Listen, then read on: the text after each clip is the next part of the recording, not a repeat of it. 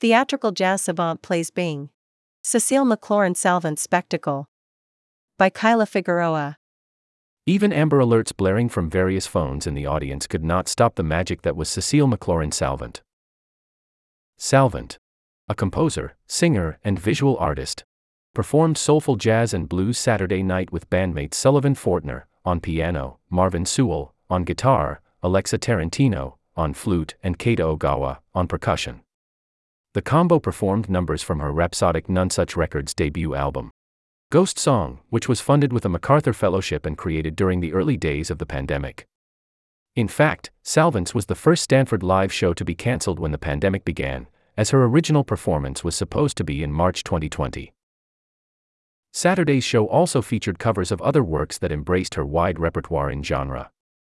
Complete with a spotlight that put the performers into focus and colorful lights patterning the curtain backdrop, Salvant's Jazz and Blue Band is one of my favorites in the space to date.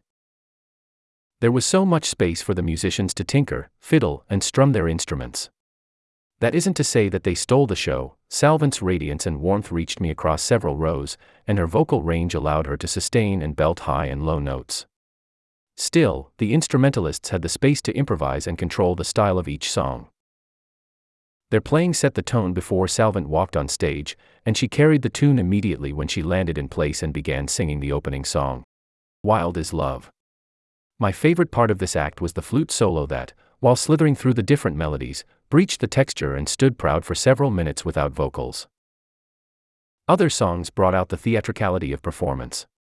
Salvant switched it up with two covers of songs from musicals. There's No Business Like Show Business, from Annie Get Your Gun, and Ain't Got No, from Hair.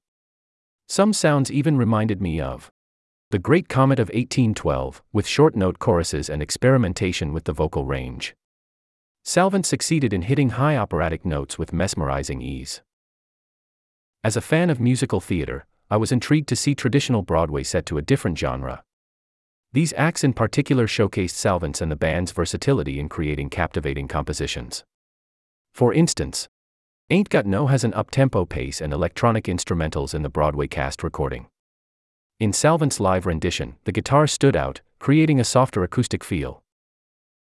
Some of the songs were funny, sweet, and short, such as Nobody in Town Can Bake a Sweet Jelly Roll Like Mine, which is a type of song I normally don't expect when I go to concerts, much less as a separate act. Yet it still earned its applause. Despite the comedic lyrics, the group maintained its artistic integrity. This was not merely a stand up gig with jazz music in the back. For instance, the rhythm of the text in Obligations, which discussed a relationship that turns toxic, realistically captured the cadence of a thought process. The constant shift in speed and different rhymes were entertaining, with lyrics like What happens when the foundation of a sexual encounter is guilt, not desire? Slash obligation slash promises lead to resentment. Here, Salvant would hold the note on or exaggerate her pronunciation of the word sexual. The show really tied itself together in musical range, from intense, percussion heavy moments to sweet ballads. Ghost Song Doudou, which, Salvant explained, translates to Sweetheart from French, and the two encore pieces Moon Song and a cover of Kate Bush's Wuthering Heights are examples of what softer jazz tones Salvant is capable of. Ultimately, Salvant was able to showcase an array of songs that presented her and the band in the best possible light, wherein they each had the opportunity to explore their skills yet work together to create a stunning experience. Editor's note This article is a review and includes subjective thoughts, opinions, and critiques.